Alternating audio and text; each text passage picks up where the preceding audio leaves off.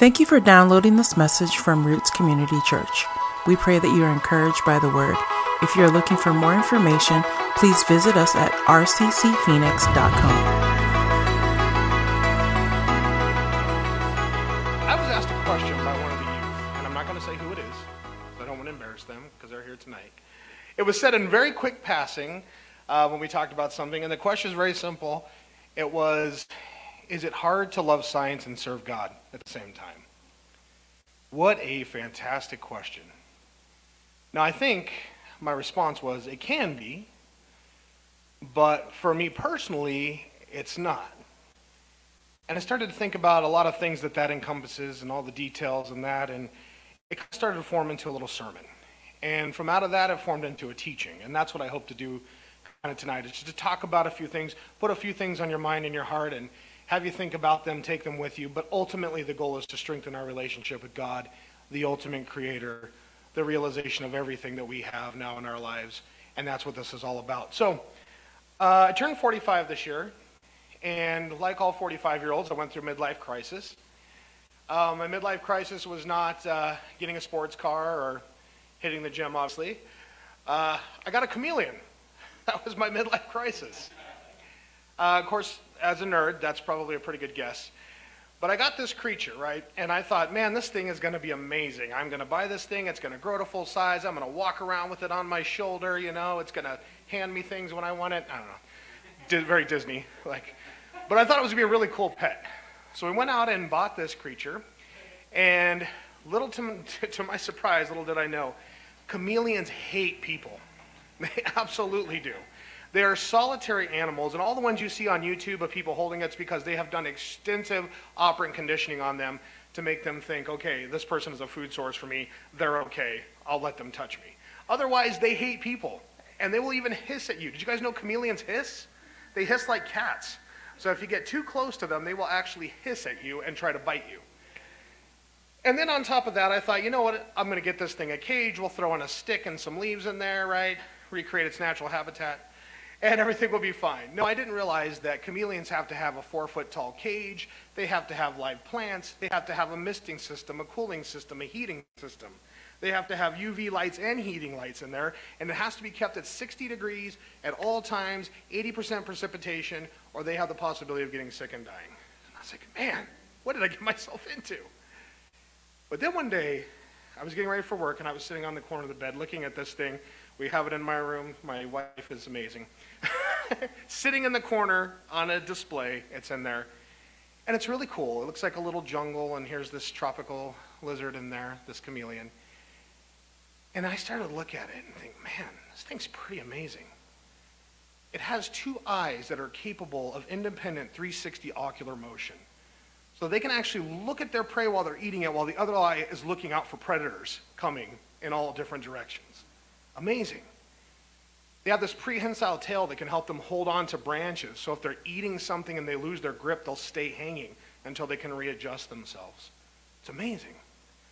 They can actually puff themselves up and then flatten themselves out like a sail to catch heat when they're cold, kind of like a big sunscreen that we would hold. That's amazing. And up until a few years ago, scientists used to think that chameleons had a chemical in their body that allowed them to change colors. But actually, we found out just a couple years ago that there's millions of tiny crystals underneath their skin. And they can actually contort those crystals to diffract the light to make you see different colors. Pretty cool. And then we always thought that chameleons could uh, change colors to hide or blend in. And yes, some of that is part of what they do, but they actually do it to communicate to other chameleons. You see these spots? I don't like you. Leave. That's what they do. You see these stripes? I'm really mad. You see this color red? Well, you're not so bad. Come on over. That's what chameleons do. Now, there's two schools of thought when thinking this. The first school of thought is science is amazing. People outside of belief would say the millions of years of evolution that it took to get to this point where this self sufficient creature can not only hide itself, sun itself, warm itself, feed itself, but it's all done through all of this intrinsic process of changing things until it finally realized what was best for us. Well, then there's me that said, man, God's amazing.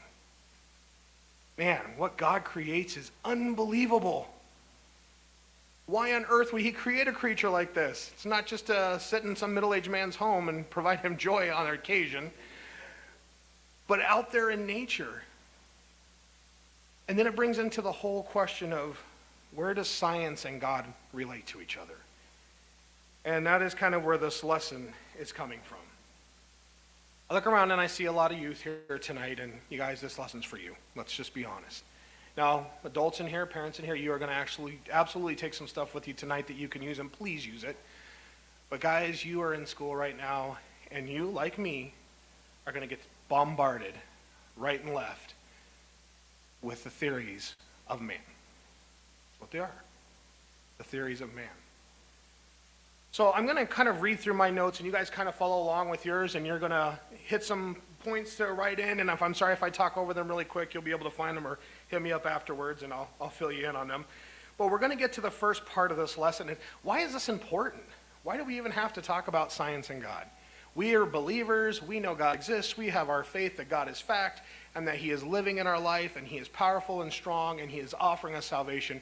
Why should we care what scientists say? Well, Let's go to our first one here. 1 Peter 3:15.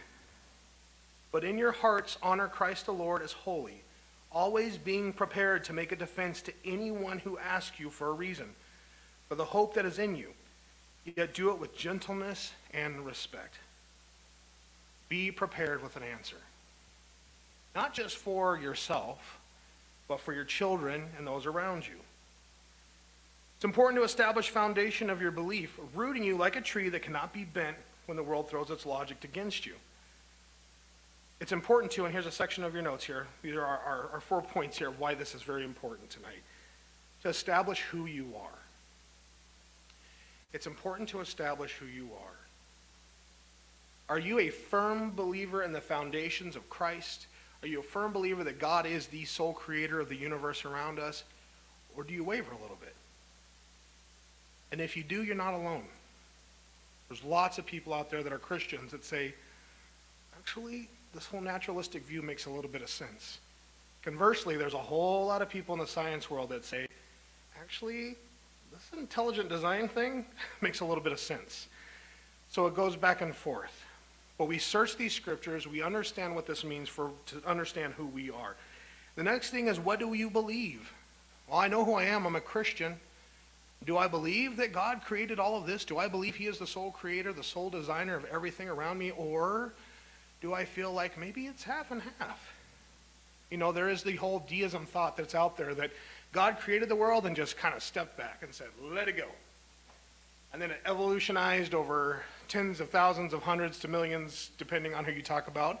And then that crumbles into this whole thing of whether or not was God or was it evolution through it. What do you believe? The next point is to establish what your family believes. And that's an important thing. Mothers, fathers, again, your children are being bombarded right now, and as they climb the ladder in their education, will continue to be on an even higher and deeper level as they go. Now, I remember science when I was in grade school. Science was, uh, you know, mixing things together to make oobleck, you know, right? That's what it was. Put some cornstarch in there, you got it. Throw some raisins in a jar with some Sprite and watch them float up and down. You know, that's science. Oh, buoyancy, you know, science. But then as I turned into junior high, things got a little bit different. And when I got into high school, things got very different. I remember my biology teacher, Miss Burton, who just very, very clearly and succinctly said, Those who believe creation is a theory are unintelligent. That was her statement. She said, They are Luddites that have not yet found the truth in evolution and the evolutionary process, but they will. I remember her saying that. I'm being very upset and asking her after class, you know, I'm a Christian believer, I believe in all of that, and her just very straightforward saying, Well, you're wrong. You're wrong. The science is overwhelming in the favor of evolution. The facts are overwhelming. So for you to believe this is just your choice and it's not based on anything. Okay. The next one here is to win souls for God. So great. For the first three, you guys have that down. I know who I am. I'm a Christian. I know what I believe that Christ, that God is the creator of all of existence, and my family is in order, and they are strongly rooted. But what if you were at a bus stop or a party or some place where there's an unbeliever that's standing next to you and somebody asks you, why do you believe in God and not evolution? How are you going to explain that to this person? How are you going to explain it? Do you say, well, I, I have faith in my heart and I believe that God is a Savior and somebody told me that and good to go? Or are you going to be able to present an argument that might, for one second, make them stop and think, hey, there is something to this whole creator thing? So that's what we're focusing on tonight. 1 Timothy 6:20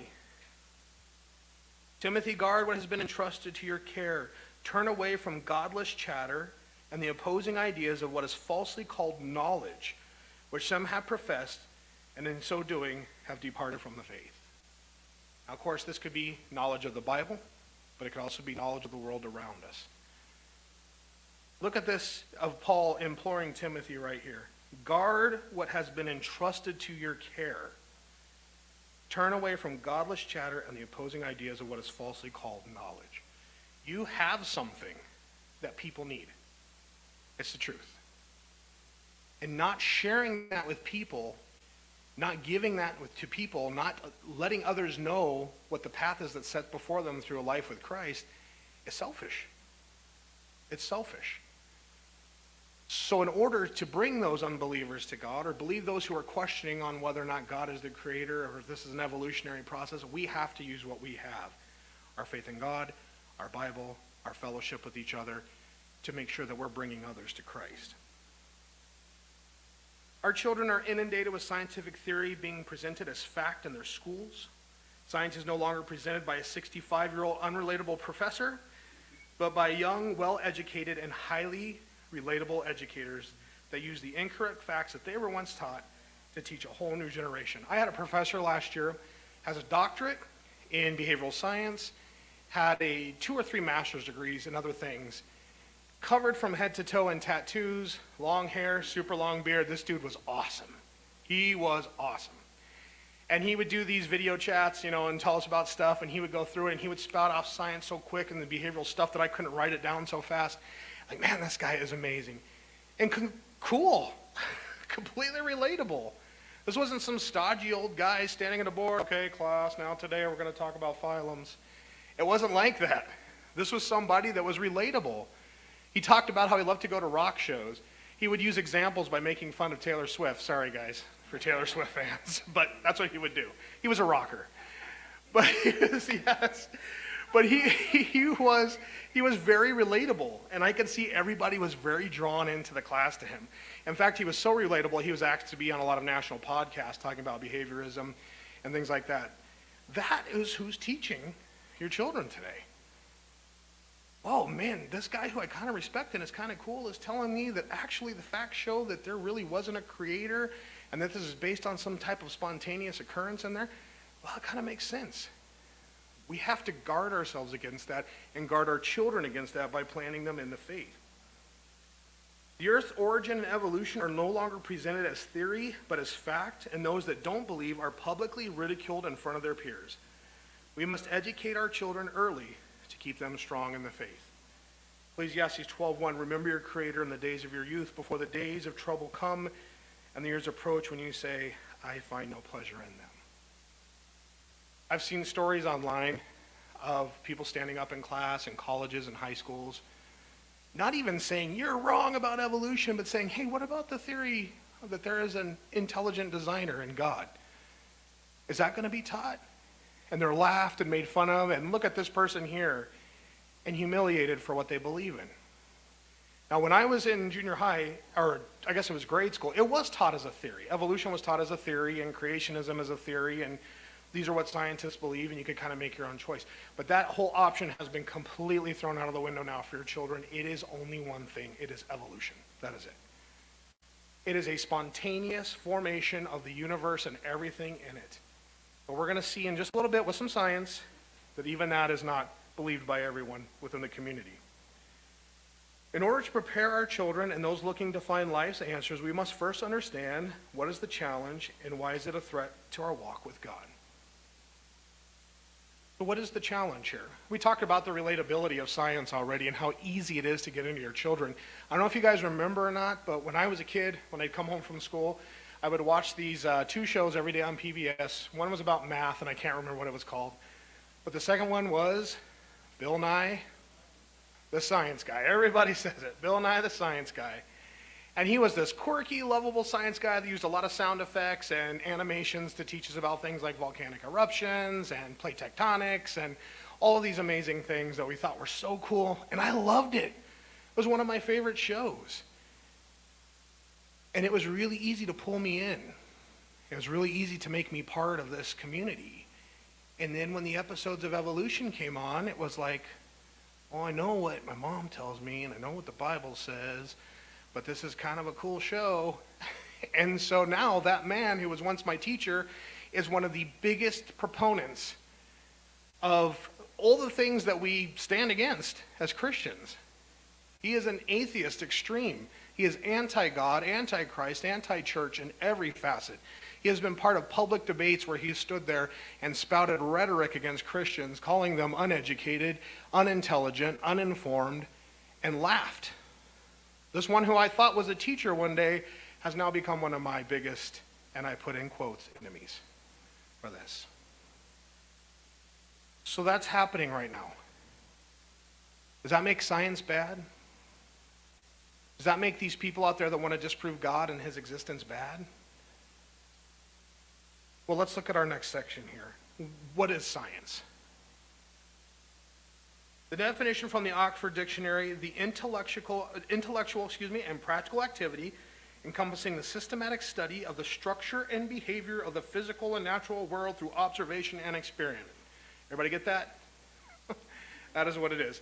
A little bit easier, simplified version knowledge about the natural world that is based on facts learned through experiments and observation. That is what science is. Science actually comes from a French word that comes from a Latin word, scientia, which means knowledge or full of knowledge on that. So it's very simple. That's what science is it's understanding the world around us. So then the next question is what is a scientist? A person who is studying or has expert knowledge of one or more of the natural or physical sciences. That's what a scientist is. Nowhere in these definitions does it say that science or scientists are a tool of the devil a proprietary tool of atheists or unbelievers, or expressly created to disprove God. However, over the centuries, science has been used against God and his followers to portray God as a fantasy, a myth, or a coping mechanism for the uneducated masses. Now, I'm taking that straight from somebody who I have a lot of respect for in the science part of him, Neil deGrasse Tyson, and absolutely disdain for in the religious belief in there. He believes that all Christians are uneducated, Luddite buffoons, kind of like my teacher did in high school.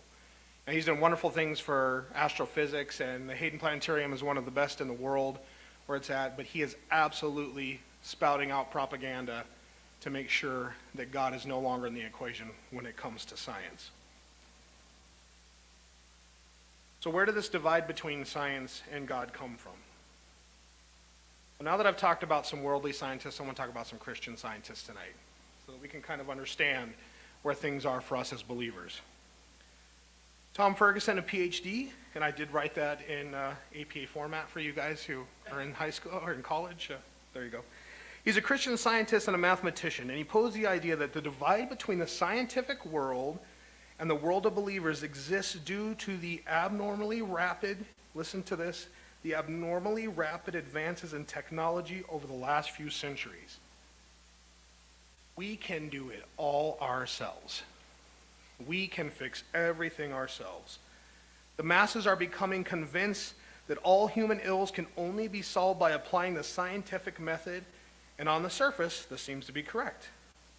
Conversely, many believers feel there is no need for science, and God is the only resource needed for life. However, the science and faith can coexist, for they are dealing with the different areas of the human experience. This is from a Christian scientist. Can they both live in a world together? Or do you have to solely have one or the other? Now, his opinion, there is. There is a crossover between the two. There is a, uh, trying to think, I think his last name is Hurd.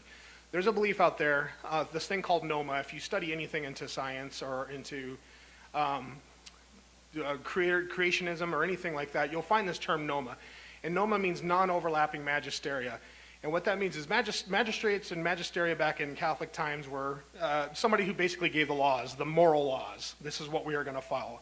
So non overlapping magisteria means science world makes their laws, God and his people make their laws, and never the two shall mix. That's what it means. It's a very popular theory, but it has completely divided science and Christians together to where they can't even be part of each other to some point. They are our bitter mortal enemies locked together.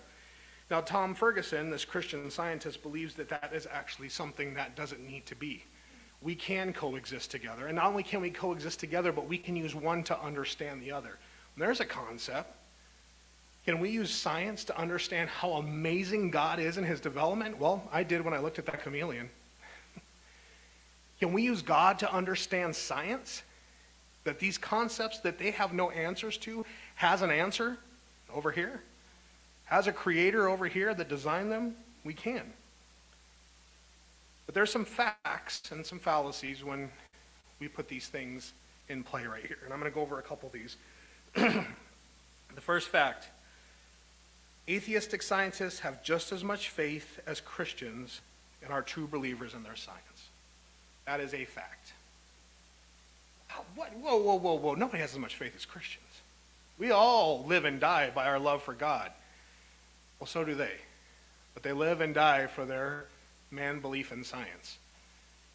They will stand firm and fight you to the death on this for what they believe in and they solely believe it, even though their line of facts stops and comes into this void of, I don't know what happened here, they still have faith that something happened there to bring them to this point of evolution. That's faith.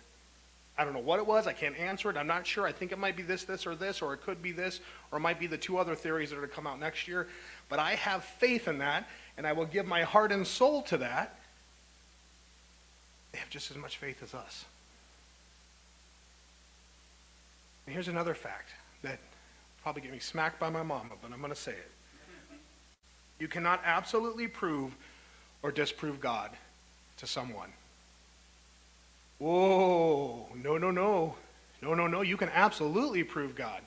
You can prove God in His creation all around Him. You can prove God through the healing you see in people. You can prove God for the wonderful things that happen in your life. You can prove God of how He pulled you out of depression when you were in the worst time of your life. You can prove all that. Yes, you can to you.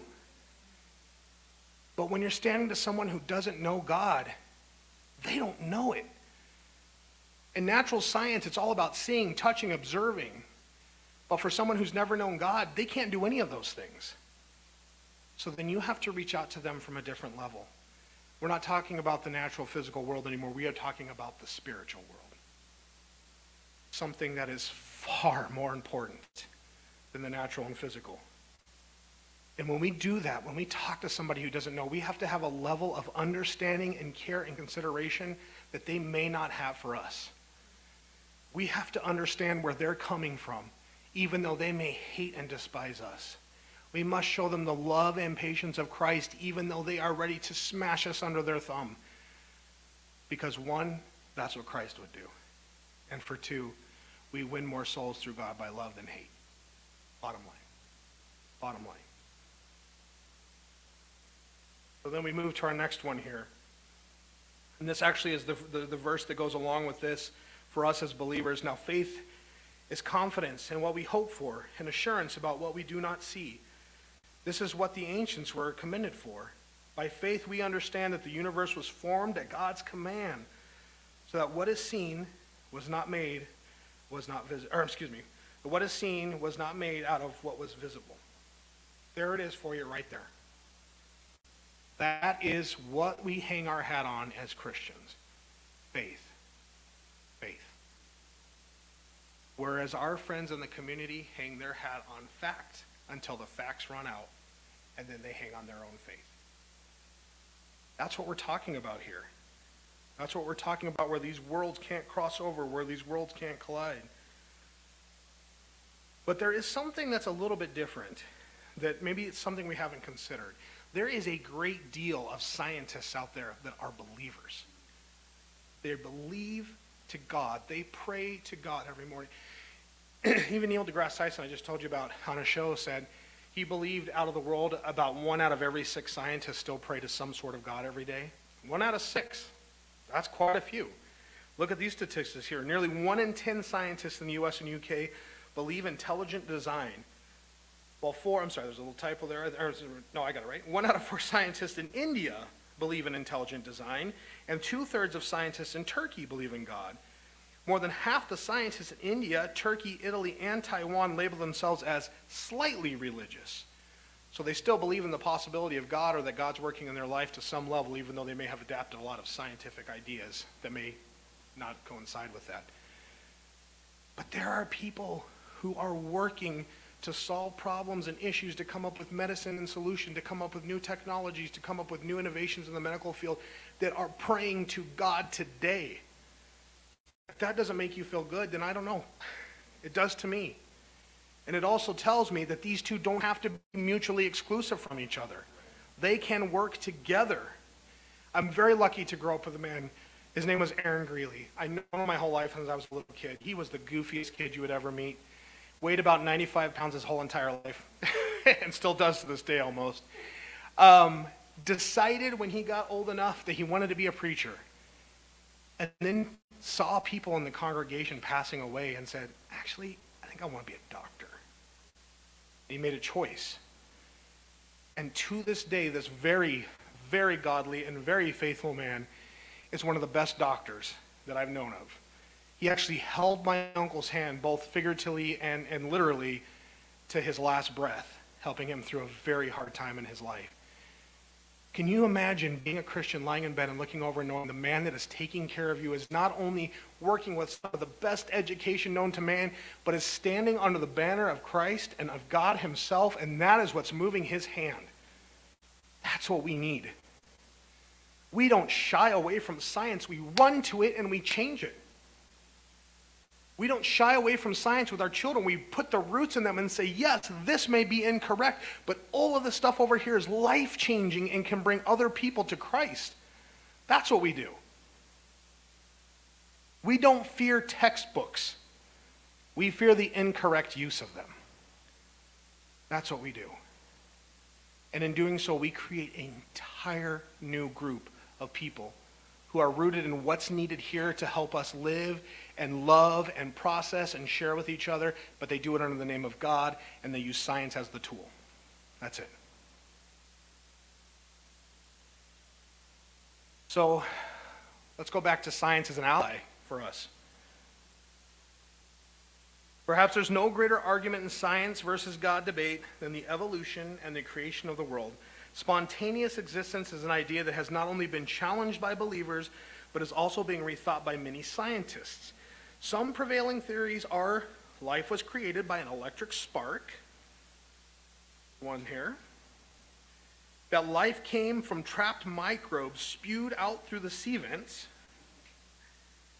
And this is the popular new theory. This is the one that has been catching on, uh, I would say, probably for the last five years or so, and that. Um, it's called panspermia. What that is is basically they say that in, on, on Mars, there were single cell organisms, and a piece of that meteorite broke off, burned up through our atmosphere, but had just enough to smash into Earth and then mix with another single cell organism, creating life. And that's how evolution started. Now, it's gaining steam, and a lot of people are going to this. If that is true, then you have to coincide that with everything that Darwin taught for that. Now there's a disagreement between the two. They agree that it wasn't God, but they don't agree with each other. And maybe it's more satisfying that it's not God to them, and they don't really care about the other facts. We just pick one or the other, we'll jump on. But those are some of the theories that are going on right now. These ideas may seem ridiculous. They all revolve around the idea that life evolved into what it is today without being created by God. However, science does lend some arguments to prove that life came from none other than God Himself. Now, uh, Richard Dawkins, I think he's been mentioned up here before. Uh, he is like the world's foremost uh, evolutionary biologist. He's kind of the modern day Darwin, if you want to put it that way. Um, absolutely has a disdain for the church. But he wrote, The machine code of genes is very computer like, and every experience we have with information points to intelligence. And this is true about the information in every living cell and every creature. So the admission by one of the world's most foremost evolutionists is that cells are designed with information. Yet every theory of how they are designed falls with the exception of one, that there was a designer himself. And that produced the information, and that designer was God. I, am going to show you guys a prop Was three times Starlight Park Elementary School Science Fair winner, so I will hang my hat on that. This is a terrible drawing, but I want to hold it up for you guys to see. This is a cell. See, it says Welcome to Cells, my presentation. I did my best. I apologize for trying to cut it and copy it on here. But this is what a cell looks like. It is actually a complete system that works together inside of a cell. Now, if you know atoms are the smallest, molecules are the next, molecules are inside of cells, that's where we're at. So this is third in line of smallest to biggest here. All right, so we have our cell cut open here. We have our nucleus here, where DNA is stored, mitochondria is where all the energy comes from. Um, you have lysosomes there that provide the food um, endoplasmic reticulum that basically makes secretions that comes out, um, all of it floating around in cytoplasm. If any one of these things fail, it is completely catastrophic. And it ends. It ends. It was completely designed to work by our God in heaven. It was not happenstance of this works no, no, it's okay, we'll stay alive until this works. No, no, no, that's okay, we'll stay alive until this works. No. It all had to work at once or it doesn't work at all. Period. Period. That is science. That is science. Sorry if I scared some of you. really passionate about cells. All right. Charles Darwin, who was considered obviously the father of evolution, promoted the theory of natural selection that states that genetics allows some life to survive better than others, resulting in the genes becoming more common in others, resulting in changes over a period of time, also known as natural selection. But Dr. Stephen Myers, and I'm going to bring him up a couple times here. He is a Christian doctor. Dr. Stephen Myers, let me tell you what this man's done for his education. Holds degrees in physics, genealogy, genealogy, history, and a doctor of philosophy and science from Cambridge University. Okay, so is that enough? It's enough for me. All right, I'm going to put it out there. He stated that biological systems are extremely complex systems containing biological circuits, sophisticated motors, and signal transduction, and cannot be reduced or they will fail. Proven here. Darwin's natural selection only preserves things that perform a function already. So natural selection cannot build these systems, they can only preserve them already. The question then becomes who created them? And again, the answer is an intelligent designer, God. Very simple. Natural selection means okay, this thing doesn't work, we're going to preserve this, and it will slowly change, but it never builds upon itself. So it already had to take something that existed for in order for it to survive. It already had to be there in full form for in order for it to survive. It completely negates Darwin's theory. Completely. It's science. If those parts, those building blocks are taken, imagine I had six Legos and I take three off the top, those three Legos I have left are not a complete system. That's it. Not a complete system. And so Darwin's theory completely dries up with that because something had to be created first, and that was created by God in heaven. Guys, I'm sorry I'm getting sciencey with tonight, but I promise it's coming to an end. All right. in 1992, a historian of science, Frederick Burnham, said that God's hypothesis is now more respectable hypothesis than it has ever been in the last hundred years. And he said, I go even further, more than being respectable, I'd say that God's hypothesis is forceful enough to warrant a verdict that he's alive and well. And the reason why is because people can't explain the little gaps that fall between science. I know what happens if this cell splits. I know what happens if, if uh, this system fails over here, but I cannot explain where it came from. So maybe something designed it.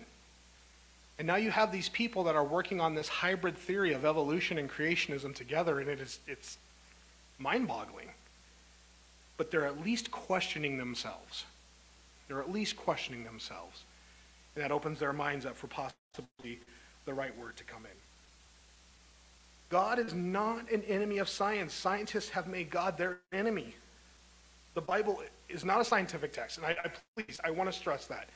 I'm not trying to prove God's existence by a scientific text through this. I don't need that. It's already been done in the Bible. It is complete, it is perfect, it is our textbook to life. God is alive, period.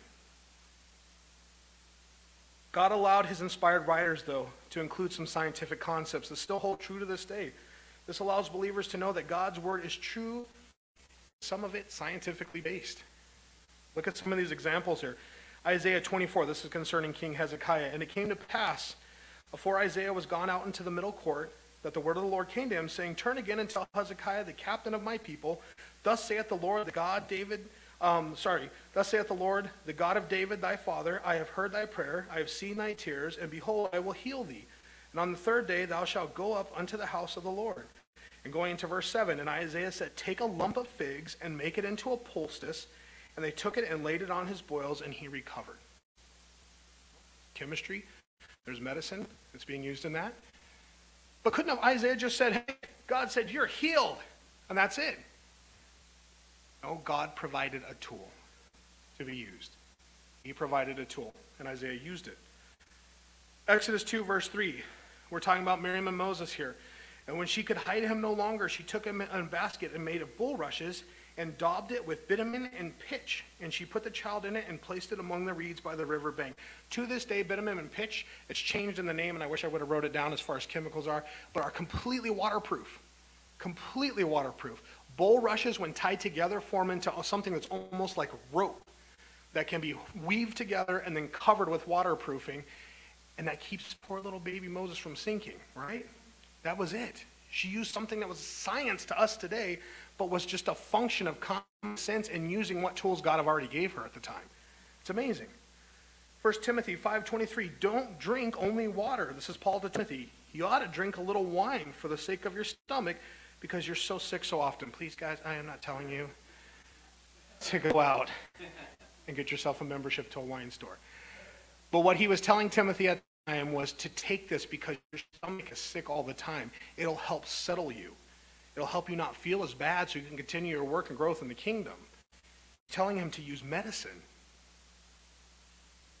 Matthew 9:12 In response to the Pharisees' ridicule for eating with tax collectors, on hearing this Jesus said, it is not healthy, um, it's not the healthy who need a doctor, but the sick. Proverbs 6, 6 through 8. Go to the ant, O sluggard, observe her ways to be wise, which having no chief officer or ruler, prepares her food in the summer and gathers her provision in the harvest. Natural world observation on there. Something amazing as God's creature like a little ant teaching life lessons to us. And then, of course, we know Luke. Luke was a physician, gave his life to serving God and helping man. And he said, a beloved physician by Paul. We don't have to live a life that's void of science. What we do have to worry about is a life that's void of God. We can use what God has given us as tools in his natural world to make life better, and not make life better to promote him, but we have to remember where it came from. These are just a few of a multitude of scientific, scientific concepts that are used throughout the Bible. However, we must remember that both the natural and physical world are also creations of God. And science is man's attempt to understand and label the tools that God has already given us in an attempt to further ourselves beings. This can be both a blessing and a curse. Understanding God on a deeper scientific level, for instance, how the weather affects our existence, how our world changes, how the animal kingdoms thrive, how chemistry and biology coexist to help man thrive, can help us see the amazing world our God has given us in specific detail. We must take caution, though. Presented in the wrong way, this attempt to understand our world can remove God altogether from the process of the natural world and create a new God simply referred to as science. That's it. There are steps that we must take to ensure that this doesn't happen to us. Make sure it happens doesn't happen to us, doesn't happen to our family, doesn't happen to our friends. Number one, plant your seed and water it daily. Colossians 2 6 through 7 says this So then, just as you received Christ Jesus as Lord, continue to live your lives in Him, rooted and built up in Him, strengthened in faith, as you were taught, and overflowing with thankfulness. We know that verse very well here. Be rooted where you can't be pulled up. Educate your children on the word theory. That's an important one. Definition is a theory is a carefully thought out explanation for observations of the natural world that has been constructed using the scientific method and which brings together many facts and hypotheses. The scientific theory uses some facts, some hypotheses, and some, oh, sorry, I say that word wrong with the list, and some laws to generate a theory, but itself is not fact, i.e., evolution is based on some facts. There are some mixed in there, and many assumptions and several hypotheses, but still remains a theory that is constantly changing. Theory is not fact. Number three, learn like a Christian. There's a, I only included a few of these. I'm going to tell you a few more here, but there's a Christian science teacher. Actually, his job is to create curriculum for Christian schools to where he can still put science in there, but the caveat is to make sure that it's God based and we understand what our position is as both believers in God and as scientists. This is what he said. Oh, I'm sorry, and his name is, uh, have it here, John Hay. He said, The Christian teaching of science, bullet points, identify and experience God's unique calling for man to develop science and technology as cultural activities that honor God and his creation. Whoa, learn science to honor God? Great concept. Learn to practice the essential characteristics of scientific investigation, including precision, meticulousness, uh, persistence, both in his scientific work and his personal life. Grow in their understanding of Scripture. Wait a second. That's part of the science lesson that he's putting in these schools? Yeah. Understand what God says about all of this stuff. Become well grounded in true science and develop their defenses against various distortions in the area of scientific study enhance their opportunities for both service and personal testimony in the community, and demonstrate that Christian faith and scientific achievement are not mutually exclusive. Reinforce their faith in a reality of omnipotent creator. They will learn to reverence him and strive to emulate his character through obedient service to mankind. Wow, this is sounding far more like a Christian thing than a science thing. That's because they're not mutually exclusive acknowledge the limitations of science, and reject scientism or the worship of science as the uh, instrument for accomplishing the humanist millennium. Reject the phenomena of blind chance as the ordering principle in nature. Reject the belief that facts have no meaning until man gives them an interpretation. He acknowledges that God already knows every fact in the universe. Refute the materialistic theories of evolution as the explanation of the origin of life Reject the theory of uniformitism that explains the various Earth and cosmos forms in terms of the uniform process that have always existed. They weren't created, in other words. While deeply concerned about the environment and man's responsibility to it, opposes the pantheistic and materialistic overtones of environmentalism. That is what science and God look like together. Right there. And they coexist. Uh, I've thrown out a lot of facts at you guys tonight. I apologize. I, I really feel strongly about this because I stand up to you in front of you guys today as a paradox in a lot of people's eyes. I was born and raised in the church. I was born uh, understanding who Jesus was from the time I was old enough to comprehend.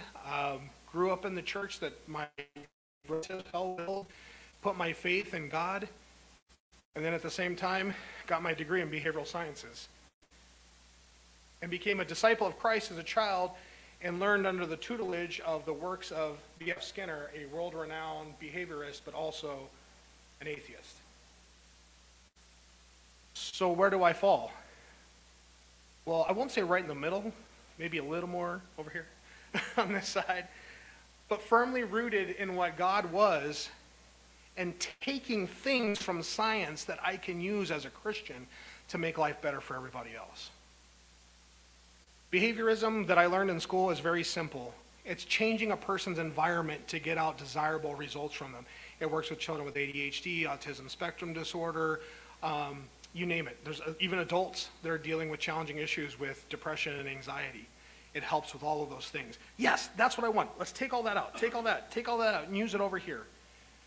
But what I don't want to do is stand over here on this side say, oh, yeah, I see where all the evidence is. I see where all the research is. It's very clinical.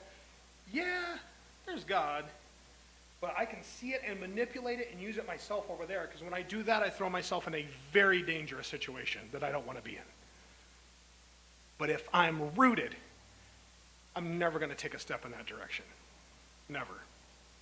We have to teach our children that. We have to teach them that. So when they're sitting in school, they may not want to raise their hand and say, Teacher, you're wrong because creationism is what happened and we have a Lord that cares about us and designed everything. That's okay. But they are strong enough to say, I know that's not true in their head. Let's move on to the next subject. That's okay. That's what we want. In your conclusion here, the ideas of science versus God has existed for centuries and will exist until the Lord returns. Science is extremely important to advance medicine, technology, life saving devices, communication, and even the furthering of the gospel to those who need it. Without physics, we never would have had smartphones to read our Bibles anywhere in the world, websites to promote the local church, and cameras to capture the work of God's people as they're doing them in the communities. Without medicine, we would see a greater number of believers die of cancer and other illness, relinquish years of life that could be used to spread God's word. Without behavioral sciences, children with disabilities wouldn't have a chance to live high quality lives and find inspiration in helping others with like challenges. Science has never been an enemy of God, but the practitioners that use it to disprove an almighty Lord are the reason for driving a wedge between the two. We must always remember science is man's understanding of how God works within our world. And despite man's best efforts to explain what can only be seen and observed, Everything points back to one intelligent creator, God. That's it.